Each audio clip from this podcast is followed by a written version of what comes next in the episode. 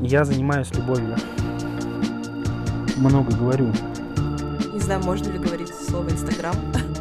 В 30 жизнь только начинается, и вот я жду. Кофе варить, чё? Зачем? А как же, а как же набрать кредитов и кутить? Не хочу ничего осознавать. А когда начинать жить? Нарезка неудачных э, дублей уже есть, можно заканчивать. Я жестко боюсь, Егор. Ты не представляешь, как сильно я боюсь. Я просто сижу и боюсь. Да ладно тебе, что ты? Мне кажется, мы уже начали. Ну, то есть мы поставили запись, мы уже начали эту прекрасную беседу. А, слушай, что ты думаешь насчет того, что я буду периодически курить? Ничего, все супер. Я бы тоже покурила, но я бросила. Сочувствую. Но это ироничное, это ироничное сочувствие, которое на самом деле радость и гордость. Слушай, я знаю, что ты любишь подкасты. Э, я помню, что ты делал подборки даже с подкастами. Я могу свое отношение к подкастам сказать и какие мне больше всего нравятся. Ну, мне, короче, нравится, когда все без, э, без заеба. Да, мне Ну, то тоже. есть, когда все просто, спокойно, Да, да, да. вот, э, что получается, то получается. Главное, это беседа двух людей. А люди, которые это дело слушают, э, ну, типа, ты все равно ни под кого не подстроишься, и, по сути, ты работаешь на ту аудиторию, которая тебя примет, а не на ту, которую ты хочешь видеть. Поэтому какая разница, зачем запариваться вообще? Слушай, я согласна, потому что я сама тоже не очень люблю слушать такие, знаешь, супер... Не и слушать, и смотреть всякие супер продакшн штуки. Меня больше привлекает такое, знаешь, типа дружеское на коленке, по приколу сделанное. Так, такой вайб. А, что там нужно? Сначала здороваться, да? Да, всем Эм, привет. Э, Всем привет! Э, С вами подкаст «А давай». Меня зовут Камила, и сегодня у меня в гостях Егор Кубасов. Егор, привет! Привет, Камила, и привет всем. Ну, и, наверное, сразу начнем с того, почему вообще я решила, что ты будешь идеальным гостем для первого выпуска, потому что ты для меня олицетворение человека, который, ну, знаешь, творчески проявляется и творчески делает все. То есть вот человек, который уловил, мне кажется, суть творчества и жизни в таком творчестве. Спасибо, это большая честь для меня. Ты мне когда написала, я, а, я, я был в шоке. Я еще не прочитал твое сообщение целиком, я его про, это по диагонали прочитал, такой думаю, подкаст, блин, круто, Камила будет делать подкаст, меня зовет на первый выпуск, блин, классно, я давно хотел, а, давно хотел свой подкаст, и тут меня зовут на подкаст, прям, м. большая честь для меня и твои слова прямо в самое сердечко, потому что Э, Наверное, ты позвала меня в нужное время, в то время, когда я могу твои слова услышать и услышать в них правду для себя. Очень круто. Давай, может быть, ты немного расскажешь о себе, чем ты занимаешься. Ух. А, и еще знаешь что? А, меня очень-очень рассмешила эта история, а, когда Егор выложил в Инстаграм. Я не знаю, можно ли говорить слово Инстаграм. Запрещенная в России А, социальная Вопрос... сеть. Да, да, она. Вопрос, а, знаете ли вы, чем я занимаюсь? И я поняла, что на самом деле, если бы мы не были с тобой знакомы, ну сколько уже там, года четыре, я бы тоже не знала, чем ты занимаешься, потому что вот так просто, ну как ты знаешь, как быть всем и сразу, но чтобы никто не знал, чем ты точно занимаешься, вот это про тебя. А, сейчас я пытаюсь э, понять, в какой роли мне э, в какой роли мне вести себя в этом подкасте. Вот. Ничего. В роли если себя. Что, если что, потом вырежешь. э, я занимаюсь любовью.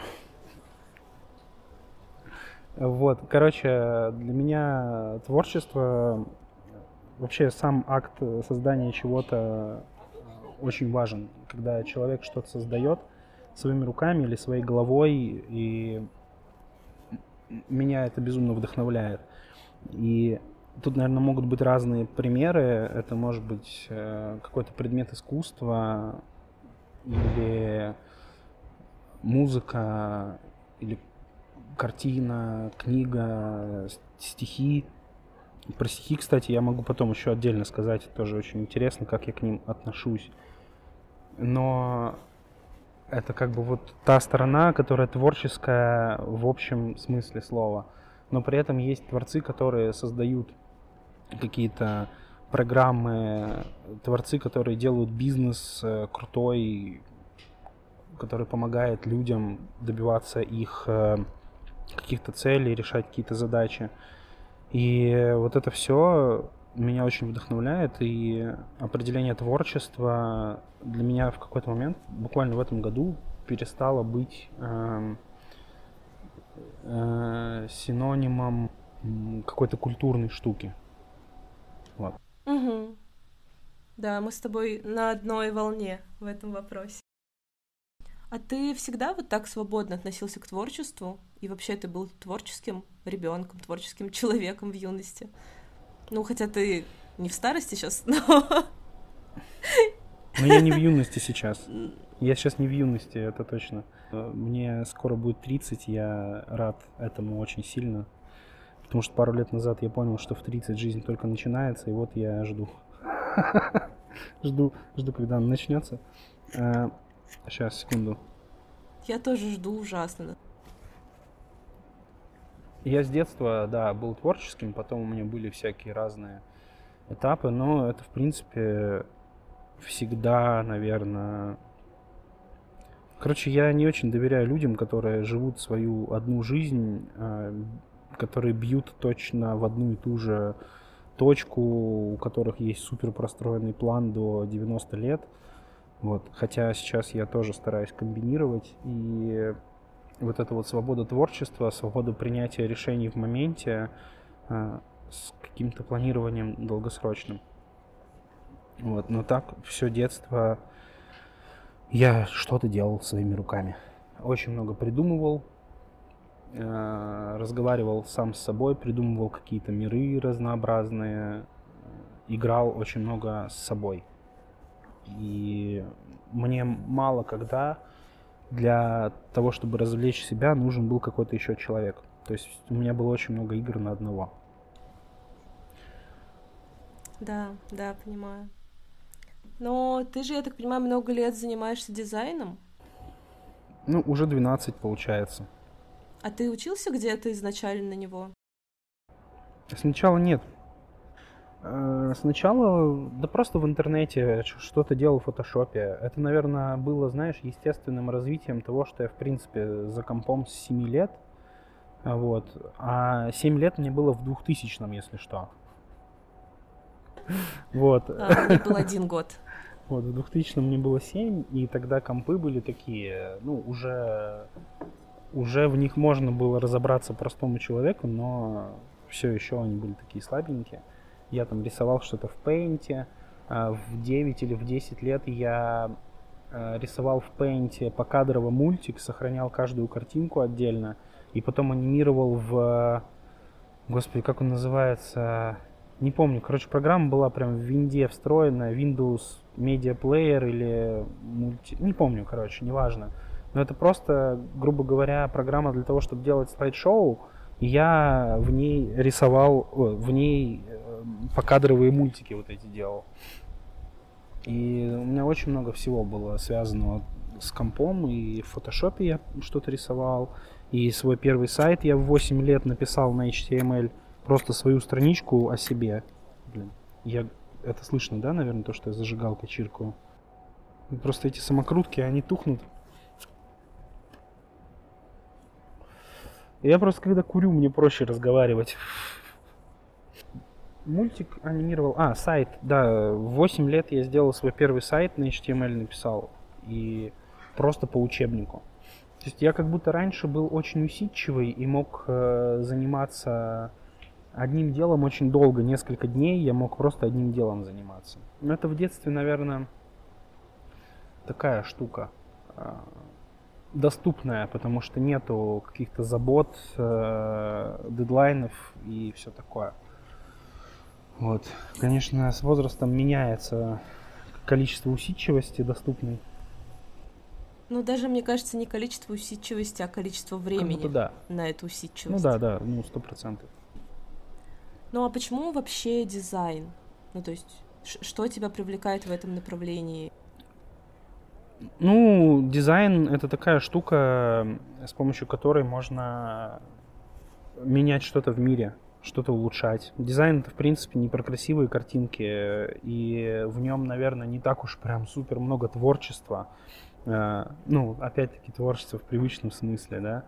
Э, в дизайне много работы головой, много аналитики, работы с данными, и что-то делается на основе данных.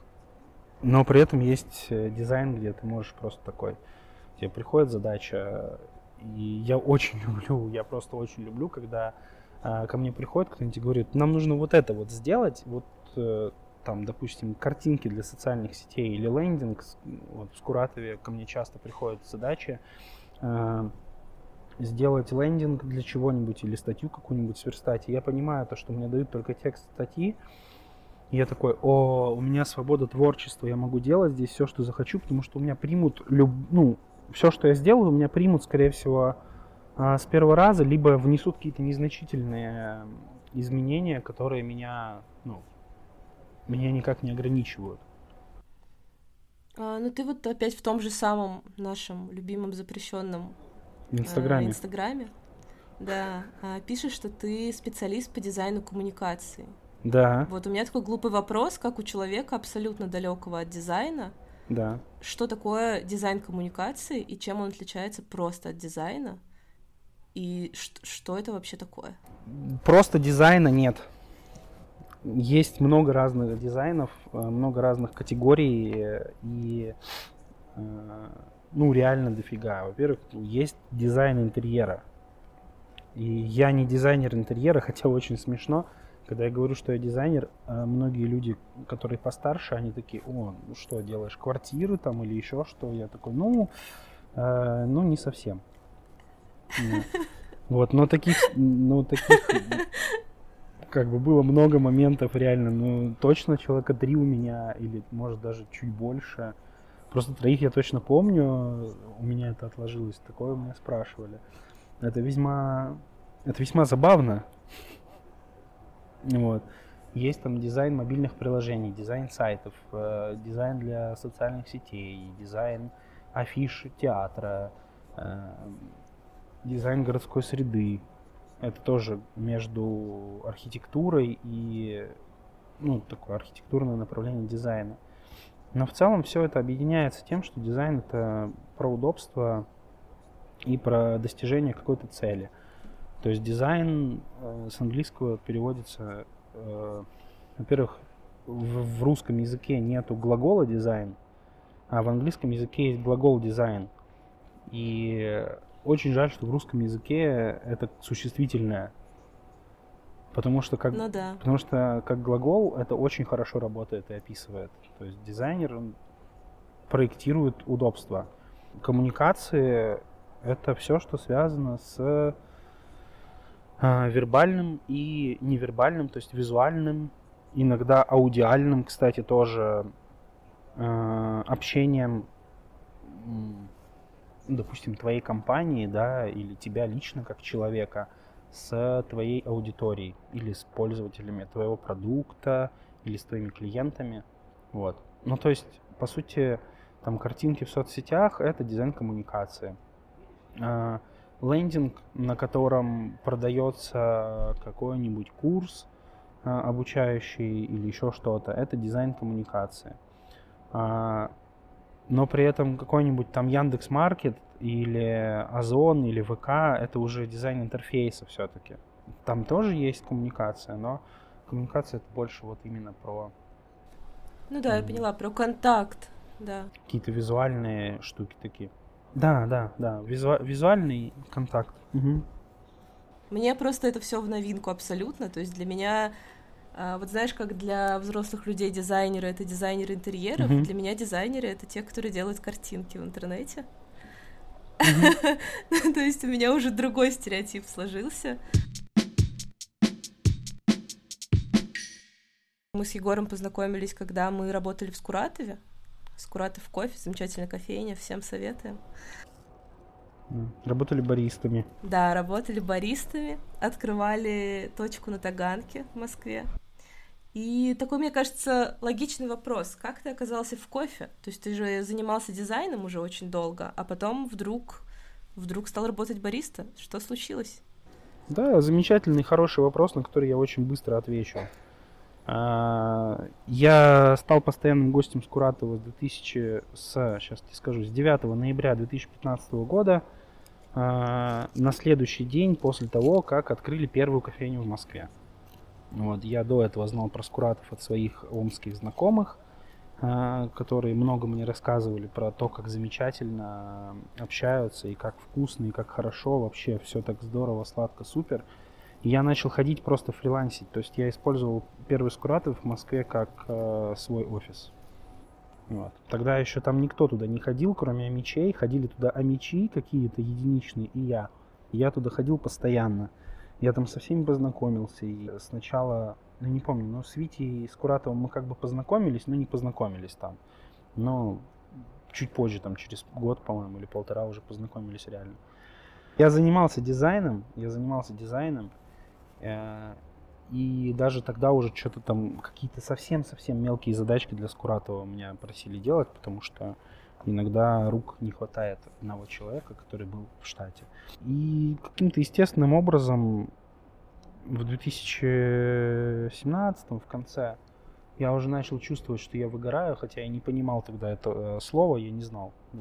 2017 год. Да, тогда еще такое слово, да, не использовалось вообще. Устал, умри, все.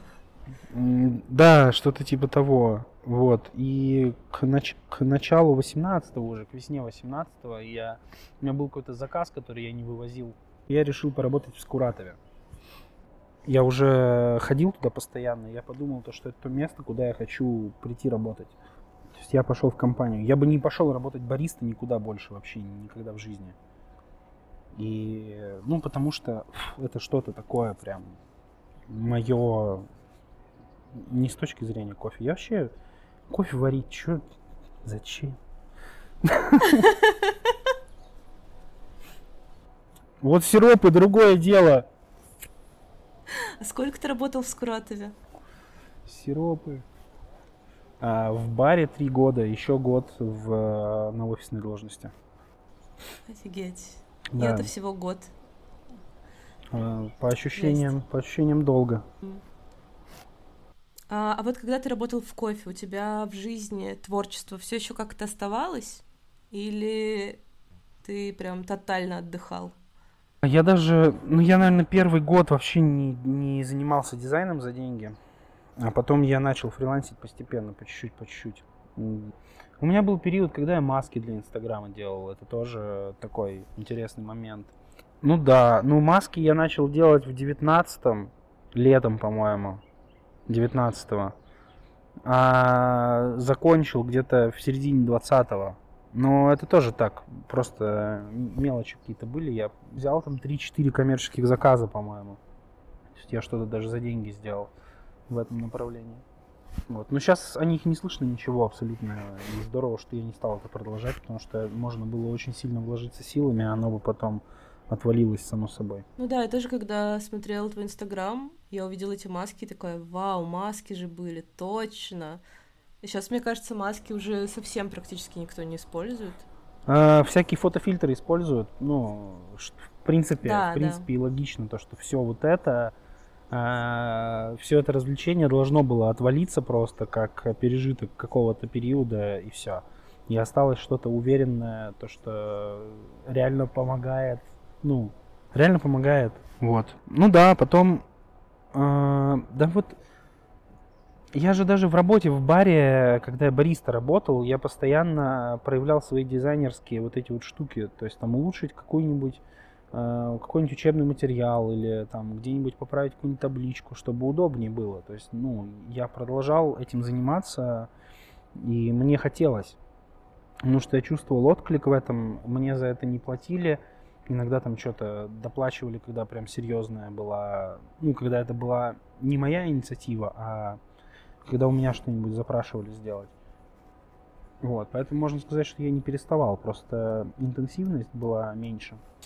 Ну, а вообще, типа, как ты думаешь, э, как не возненавидеть, блин, творчество, когда твоя работа считается условно творческой?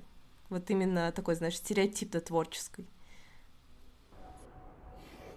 Ну, слушай, а ты мне что можешь сказать по этому поводу?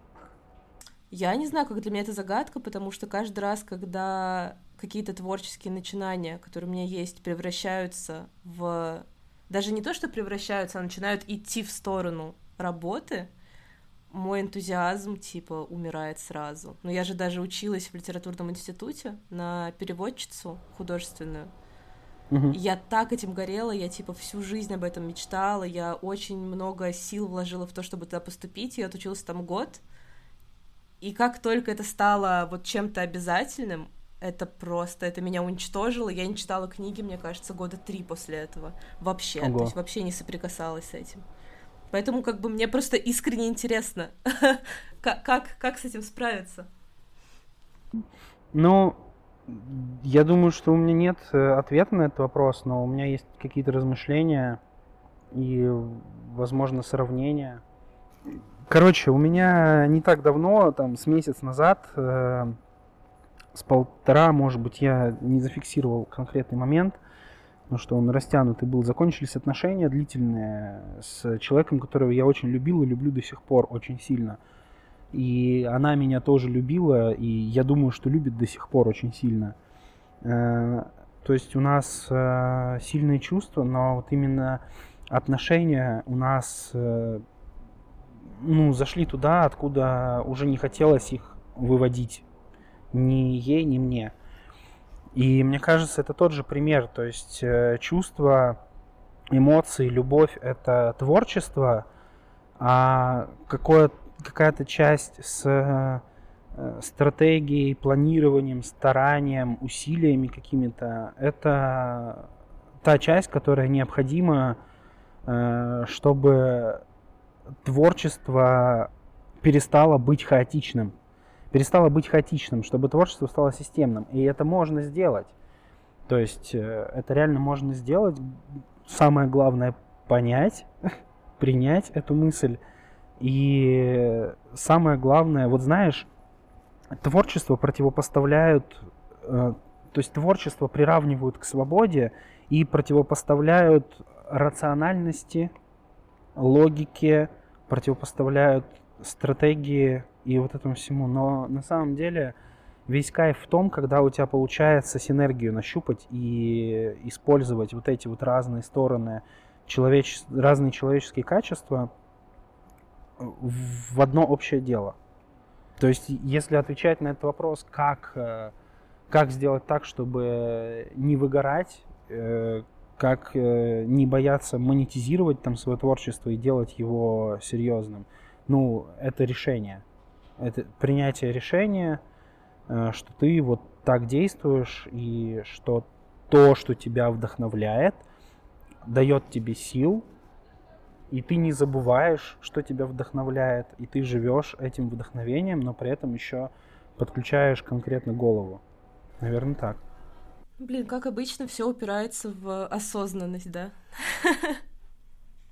В какую-то такую. В эту, в эту галимую осознанность. Да, да, да. Чертова, чертова осознанность. Зачем же столько этой осознанности? Не хочу ничего осознавать. Да, да, да, вот. Осознанность, осознанность, осознанность, да, мы про это говорим, про осознанность. У тебя же подкаст про Ты осознанность. отвечаешь, знаешь, на все вопросы, которые я хотела задавать в конце. Типа, как не бояться пробовать новое. И вот это вот все. Да, я тебе могу сказать, как не бояться пробовать новое. Ну, задай вопрос, который ты хотела, я тебе отвечу. Как не бояться пробовать новое, Егор. Бояться и пробовать. Вот через страх. Типа просто боишься, пробуй. Да, Вот. бояться и пробовать. Ну вот это про меня сейчас. Я жестко боюсь, но почему-то пробую. А очень хорошо получается. Ну, то есть мне по кайфу абсолютно с тобой разговаривать. Еще круче мне будет послушать, когда это будет на Яндекс Музыке. Я еще хотела поговорить с тобой про выпечку. Потому что, мне кажется, это твоя тоже Ну, давай. фирменная фишечка. Как ты вообще начал печь? Это тоже влияние Скуратова? Потому что я помню, что первые твои, ну, какие-то, не знаю, как назвать, десерты, типа продукты, это были бискотти. Десерты. Бискотти же, да? Да, и у меня даже есть Бискотти, да. фотка, где ты на карантине нам доставляешь коробку этих бискотти, типа в двадцатом году. Блин, круто. Я хочу эту фотку. Ну, короче, 27 марта 2020 года в 10 утра или в 8 утра Mighty Milk привозит 40 литров молока на выходные. Вот. В... Через два часа нам говорят, завтра закрываемся. Вот. У молока, у молока срок годности Да. 5 дней. Закрывались мы тогда якобы на неделю, конечно. Как будто бы на неделю закрываемся. Вот. И я забрал это молоко дома, начал творог делать, потому что мне захотелось. Ну, что-то дома нужно делать. Потом поставил закваску, тогда было модно очень всем готовить хлеб на закваске. Она у меня три раза умирала, а ее нужно выращивать там 10 дней каждый раз. Вот, она у меня уже доживала там, ну, уже почти была развита, уже там день-два оставалось до того, как можно ее использовать в дело, и она погибала. Первый раз я не, ну, я ждал, а на второй раз, когда поставил, я такой думаю, все, буду печь что-нибудь еще. Вот, решил испечь бискотти там. Просто рецепт какой-то увидел, мне понравилось. Бискотти попек, попек и начал пробовать эксперименты разные делать. Вот, так появился мох. Да, мох это, мне кажется, самый вкусный десерт, который я когда-либо ела. Это, а, даже не знаю, это кекс с клубникой, матчей шоколадом белым, да ведь? Можно назвать кексом, но у него текстура такая средняя между кексом и как раз таки бискотти, потому что он такой, он влажный за счет своих ингредиентов, но по сути тесто там рассыпчатое достаточно. Вот, то есть оно просто связано друг с другом за счет там клубники и шоколада, вот это все оно связывается. Но как будто тесто ближе к песочному. И вот на этом, на этом балансе как раз, наверное, и произошло то, что произошло. Я еще, знаешь, вспоминала, а, мне почему-то казалось, что у тебя кроме названия мох были еще какие-то Торф еще был. Торф, да, да, да. Это брауни с сыром. Да, это офигенно. Мне кажется, сама концепция и название, они настолько, типа, четко передающие суть и крутые. И мне кажется, мох это, блин, уже какой-то бренд, знаешь. Да, и у него появляются... Ну, то есть ни один человек не остался равнодушным. И, по-моему, даже не было тех, кому он не понравился. То есть э, все такие, блин, это прям... Пеку его иногда под настроение. Вот я, кстати, сегодня в 11 утра его пек, потому что у меня там ребята некоторые попросили. Я его попробовал сегодня. Я каждый раз пробую, один кусочек себе делаю, там, или два. Вот. Каждый раз пробую, такой, блин, какой же гений его придумал, а? А потом... А потом понимаю, что это я. Вот. Такая Ну да. точка, э, такая штука, которая очень придает уверенности в себе и в том, что я делаю, в принципе. Ну, я каждый раз, когда вижу в Инстаграме, э, что где-то можно купить мох опять, а я в Стамбуле, я думаю, ну, может быть, мне кто-нибудь А привезет. почему не в Стамбуле, да? Пять, пять часов всего лететь, привезите, пожалуйста. А, а ты вообще когда-то думал прям всерьез этим заняться и вот сделать это прям своей какой-то профессией? Я даже два раза пробовал всерьез заняться и сделать это бизнесом. а, десерты. А, была первая попытка, это в принципе десертами заниматься. Вторая попытка была уже заниматься только мохом, но мне не хватает ресурса на это. Ресурса внутреннего или, ну, как бы внешнего, оборудования всего такого? Так все же, все же, все же взаимозаменяемо. Ну да. Ну, то есть, э, это либо внутренний ресурс, на котором вывозишь и можешь 8 часов работать над одним проектом, потом 8 часов работать э, над проектом, который тебе деньги приносит, да. А, либо это внешний ресурс, когда у тебя просто есть бабло, и ты можешь делать то, что хочешь. Да. Вот. И поэтому у меня нет э, ни того, ни другого. Я сделал свой выбор в том, чтобы тратить свой внутренний ресурс на то, чтобы у меня появился внешний. Угу. А потом уже, ну, это тоже вот про осознанность ту самую пресловутую. Слушай, ну а не страшно вот так отпускать какие-то, знаешь, свои проекты, в которые ты столько вложился? Потому что мне жестко страшно. Ну, типа, потраченное время, потраченное... Ну да, да. Знаешь, типа, при том, что я всегда понимаю, что не бывает зря потраченного времени, и все равно ты чему-то научился и что-то приобрел, но мне все равно всегда так жалко, я думаю, ну я уже столько сделала. Ну блин, как же, как же это отпустить? Такого нет. Я, наверное, что-то такое у меня было последний раз, когда я принимал решение, то, что я не буду это развивать, э, ну, то, что я мог, не буду развивать очень сильно в ближайшее время. И тогда я достаточно легко отпустила. До этого я просто перегорал каждый раз. И это гораздо хуже. То есть возможность принять решение о том, чтобы отпустить э, с любовью на какое-то время или пусть даже навсегда. То есть вот у меня заказали его, да, я сделал сегодня. Я правда не знаю, буду ли я делать еще. Искренне не знаю. Ну, то есть, скорее всего, буду, но это непредсказуемо. Будет ли он вообще когда-то еще в жизни? И так каждый раз сейчас, вот за эти полгода последние, каждый раз, когда я его готовлю, как в последний раз. Это, кстати, помогает очень хорошо выкладываться на полную. Вот, то есть сделать все супер круто и супер качественно и без, без, э, безошибочно. Да, вот это я понимаю. Мне кажется, я так и живу. как в последний раз. Я так и делаю этот подкаст вонючий. Потому что я о нем мечтала мне кажется, да, три года, э, если не больше. И я просто поняла, что у меня в жизни, вот мне тоже задали вопрос, типа, а если бы вот вы узнали, что там через два месяца умрете, что бы вы сделали? И я поняла, что я бы, наверное, вообще ничего не сделала, потому что, ну, у меня мало в жизни каких-то вещей, о которых, знаешь, я мечтаю, но не делаю.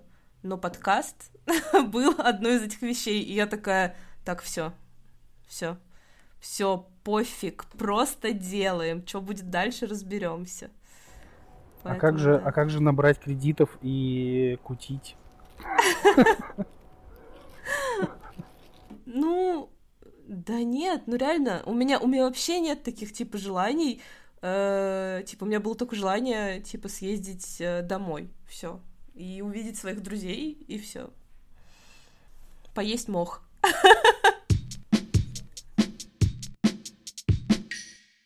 Я еще очень сильно хотела обсудить рисование. Да я тебе, да я тебе про десерты расскажу.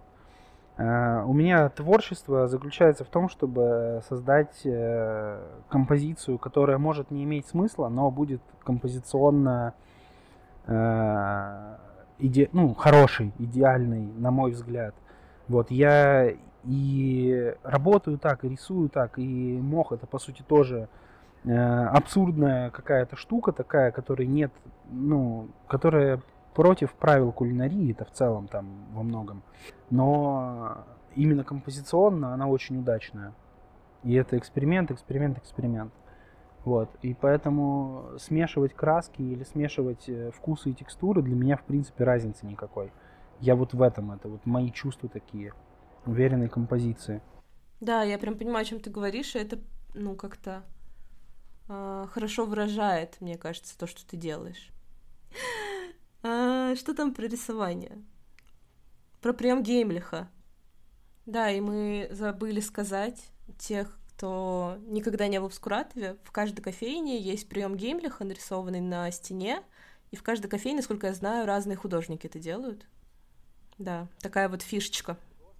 Прием Геймлиха это такая штука, Инструкция о том, как спасти человека, если он подавился чем-то. Бискотти. Бискотти. Орешком из бискотти. Как твои ощущения после того, как ты столько лет работал в компании, в разных вообще каких-то формах, а тут увековечил себя, можно сказать, в 50-й юбилейной кофейне. Это вообще... Да, еще и в таком месте прекрасно. Ой, какая она там Какая она там хорошая получилась. Я вот заходил туда сегодня в очередной раз. Э, ух, какая хорошая кофейня получилась, просто отвал башки. Вот. И, кстати, нужно будет посмотреть снова на эту штуку с этим инсайтом про композицию, про, ну, то, что я сейчас говорил про композицию. Очень круто. Я хотел, я хотел давно, но хотел не сформулировано. Хотел не сформулировано.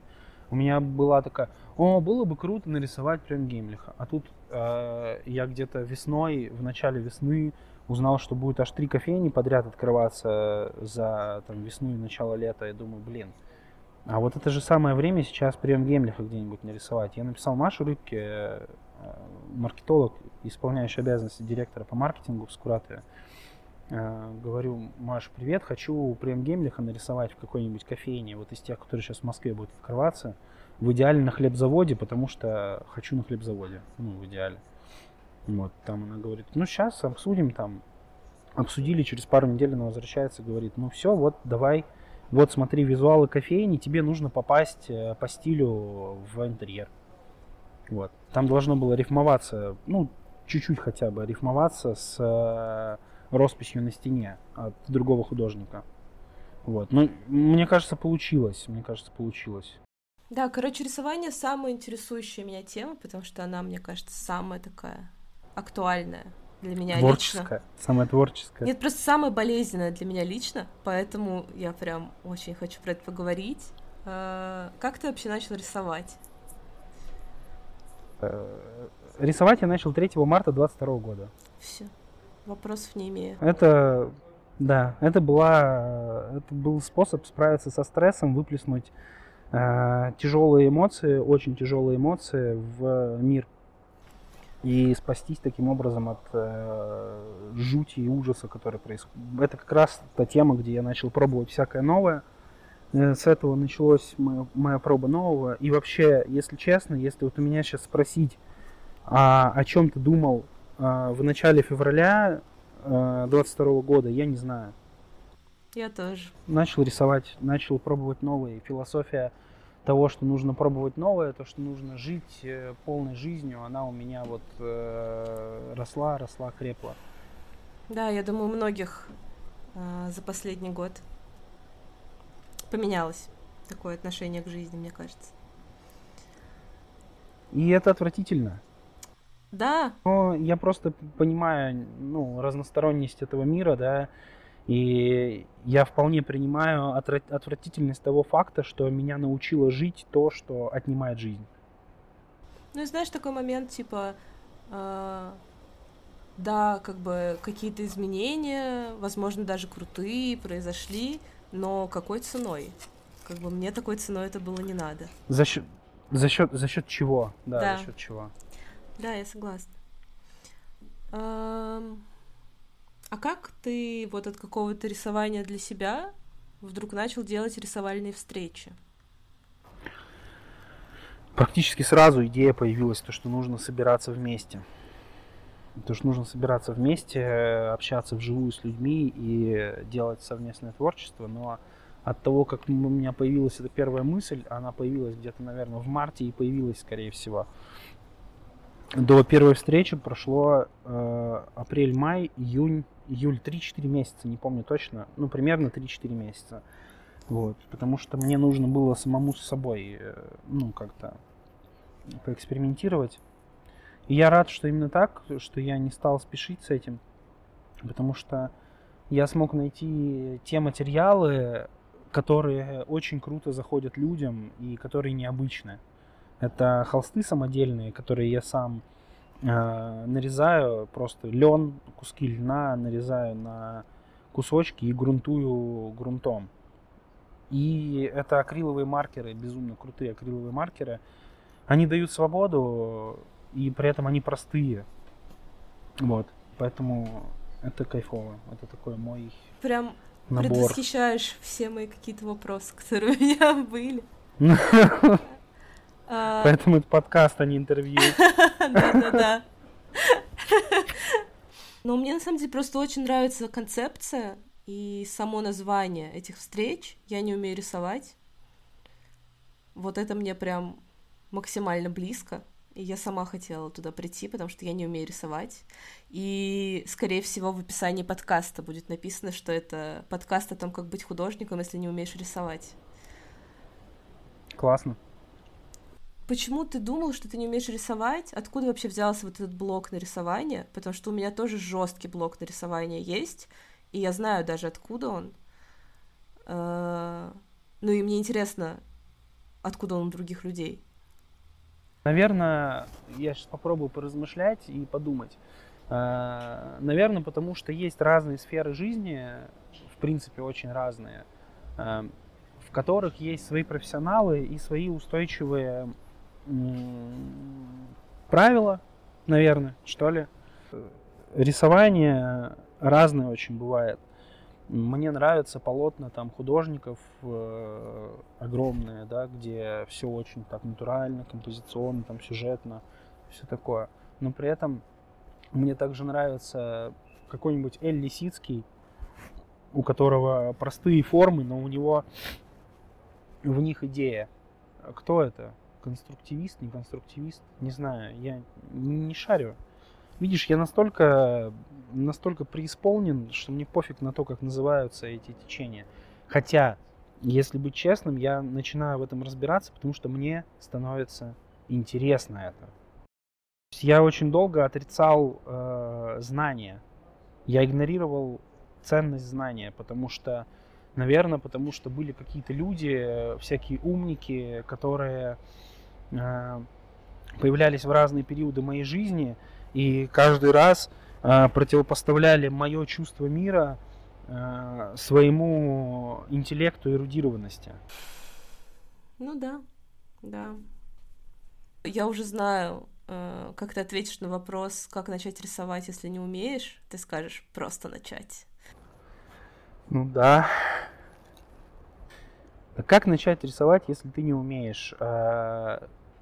Ну, спроси себя, давай, давай разложим. Спроси себя, ты хочешь рисовать? Э, э, ответ да. Ну, допустим. Допустим, ответ да. Потому что если ответ нет, мы можем не продолжать. Ответ да. Э, что дальше? Что ты хочешь, ну, там, не знаю, возьми в руки что-нибудь, возьми бумагу, возьми... Наверное, в том-то и дело, то, что скучные, скучные академичные вот эти вот штуки, они мешают творчеству, если ты не принял решение, что ты хочешь э, пройти весь этот долгий путь. Художка, там, эм, училище, академия какая-нибудь, да, э, что у них там еще есть у этих профессиональных художников. Вот. Но если ты не хочешь быть профессиональным художником, просто хочешь выражать свои чувства в таком вот медиуме, выбираешь медиум, это вот, кстати, слово, снобское слово из художки – Медиум — это материалы, которыми ты, испо... которыми ты пользуешься. А, выбираешь что-нибудь интересное, что-нибудь, что, может быть, не сочетается, например, да, и пробуешь, просто смотришь, что получается. А, да на самом деле, как будто, как будто мы даже все обсудили, что я хотела. Но у меня есть еще, конечно же, финальные вопросики два. Э, ну, ты уже на него ответил, но что для тебя творчество? Любовь. Я так и думала. Но второй вопрос, это уже вопрос лично для меня. Это мой самый любимый вопрос в мире. Я его задаю всем людям, мне кажется, уже лет семь. И это вопрос, если бы ты был пирогом, то с каким вкусом? Mm. Хм. Хм. Со вкусом клубники, матча и белого шоколада. Я так и да нет, нет, нет, на самом деле нет. Это первое, что в голову приходит, но это забавный ответ. Ну, это значит правильный нет, ответ. Нет, оно слишком контекстно, понимаешь? Это это, это не, не из души, это из э, контекста моей жизни, моих трех лет, э, того, как я этим занимаюсь.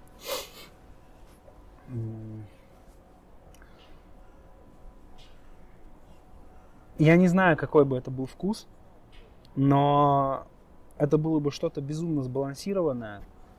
И если бы человек услышал, что такое можно есть, он бы сказал, да фу, блин, вообще, это чё, как? Вот. И... Но я бы сказал, да ты попробуй, а потом уже выпендривайся. И человек был бы в восторге. Ой, жесть. Что, надо попрощаться? Да ладно, зачем? Ну да. Я жестко, жестко боюсь. Но сейчас уже не боюсь, на самом деле. Сейчас я уже такая нормально. Я не помню ничего, что происходило от стресса. Поэтому буду монтировать и как в первый раз слушать. Слушай, было очень круто, мне очень понравилось. Спасибо ну, тебе большое. Да, и тебе спасибо, я в восторге. Я прям преисполнился. Во-первых, ты мне задавала вопросы такие, ну, с одной стороны, над которыми я много думаю в последнее время, с другой стороны, на которые я не устаю отвечать, потому что каждый раз я отвечаю чуть-чуть по-новому, я как-то формулирую заново какие-то мысли, и у меня там бэкграунд каждую неделю, каждый месяц меняется. Ну что, а давай, а давай, а давай прощаться. А давай прощаться.